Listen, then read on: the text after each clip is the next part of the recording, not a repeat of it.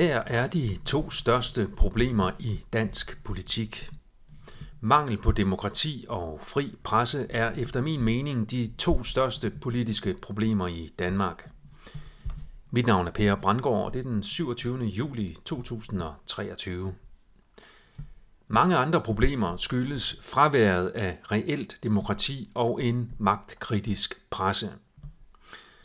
Jeg ved godt, at det er en kontroversiel påstand, at Danmark ikke er et demokrati, for vi går jo til folketingsvalg hvert fjerde år, og Folketinget er jo valgt af folket.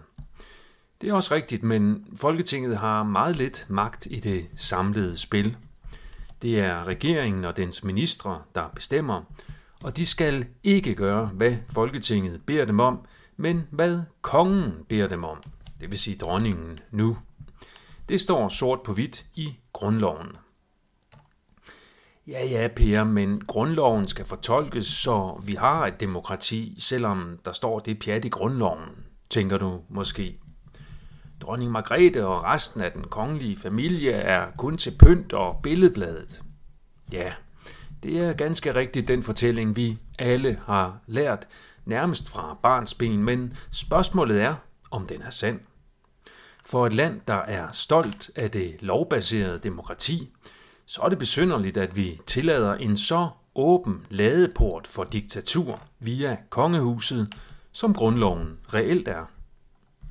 Hvis vi er så glade for demokrati, som vi tror, at vi er, så er det også underligt, at vi i kølvandet på den digitale udvikling endnu ikke har indført meget mere direkte demokrati, for eksempel med en demokrati-app til den smarte telefon. Det er også rimelig doven, hvis den eneste politiske indsats, man gider gøre som demokratisk engageret borger, er at slæbe sig hen til et valgsted hvert fjerde år. Det andet store problem er de 6-7 milliarder kroner, som den frie og kritiske danske presse modtager fra regeringen om året. Det betyder jo reelt, at præsten er ansat af regeringen. En hver, der har prøvet at være ansat af nogen, ved, at det lægger en gevaldig dæmper på lysten til at ytre sig kritisk om arbejdsgiveren, da man kan risikere at blive fyret, hvis man brokker sig for meget.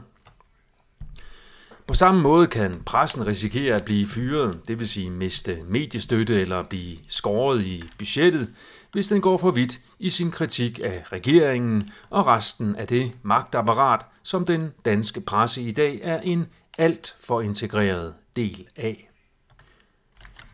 Det er karakteristisk for et demokrati, at der ikke er et kundeleverandørforhold mellem regeringen og pressen, som der er i Danmark, og som der har været i så mange år, at pressen ikke kan finde ud af at operere på et frit marked længere. Det gælder også de såkaldte borgerlige og liberale medier, der tager imod lige så mange millioner, som de såkaldte røde medier gør. Der findes faktisk frie, kritiske medier i Danmark, blandt andet mit eget frihedspressen, men man skal være meget interesseret og opsøgende for at opdage de frie medier, da vi har mikroskopiske midler til at markedsføre os sammenlignet med den statsfinansierede presse.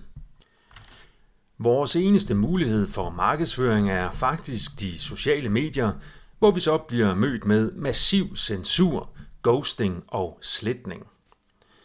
Derudover er vi op imod en kultur, hvor nyhedsforbrugere tror, at hovedstrømspressen er kritisk, og at journalister på magisk vis arbejder gratis, da betalingsvilligheden naturligt nok er lav på et marked, hvor man til synlædende kan få den samme ydelse gratis. Det danske system med mediestøtte har på den måde en ekstremt konkurrenceforvridende virkning på mediemarkedet, der samtidig gør, at en stor del af nyhederne ikke er andet end fordummende underholdning og propaganda, der tjener de politiske agendaer hos dem, der betaler for hjernevasken. Ja, jeg ved godt, at det kan lyde barsk, men sådan ligger landet. Desværre. Løsningen er heldigvis lige til ny forfatning med demokratisk folkestyre og fjernelse af statens støtte til pressen.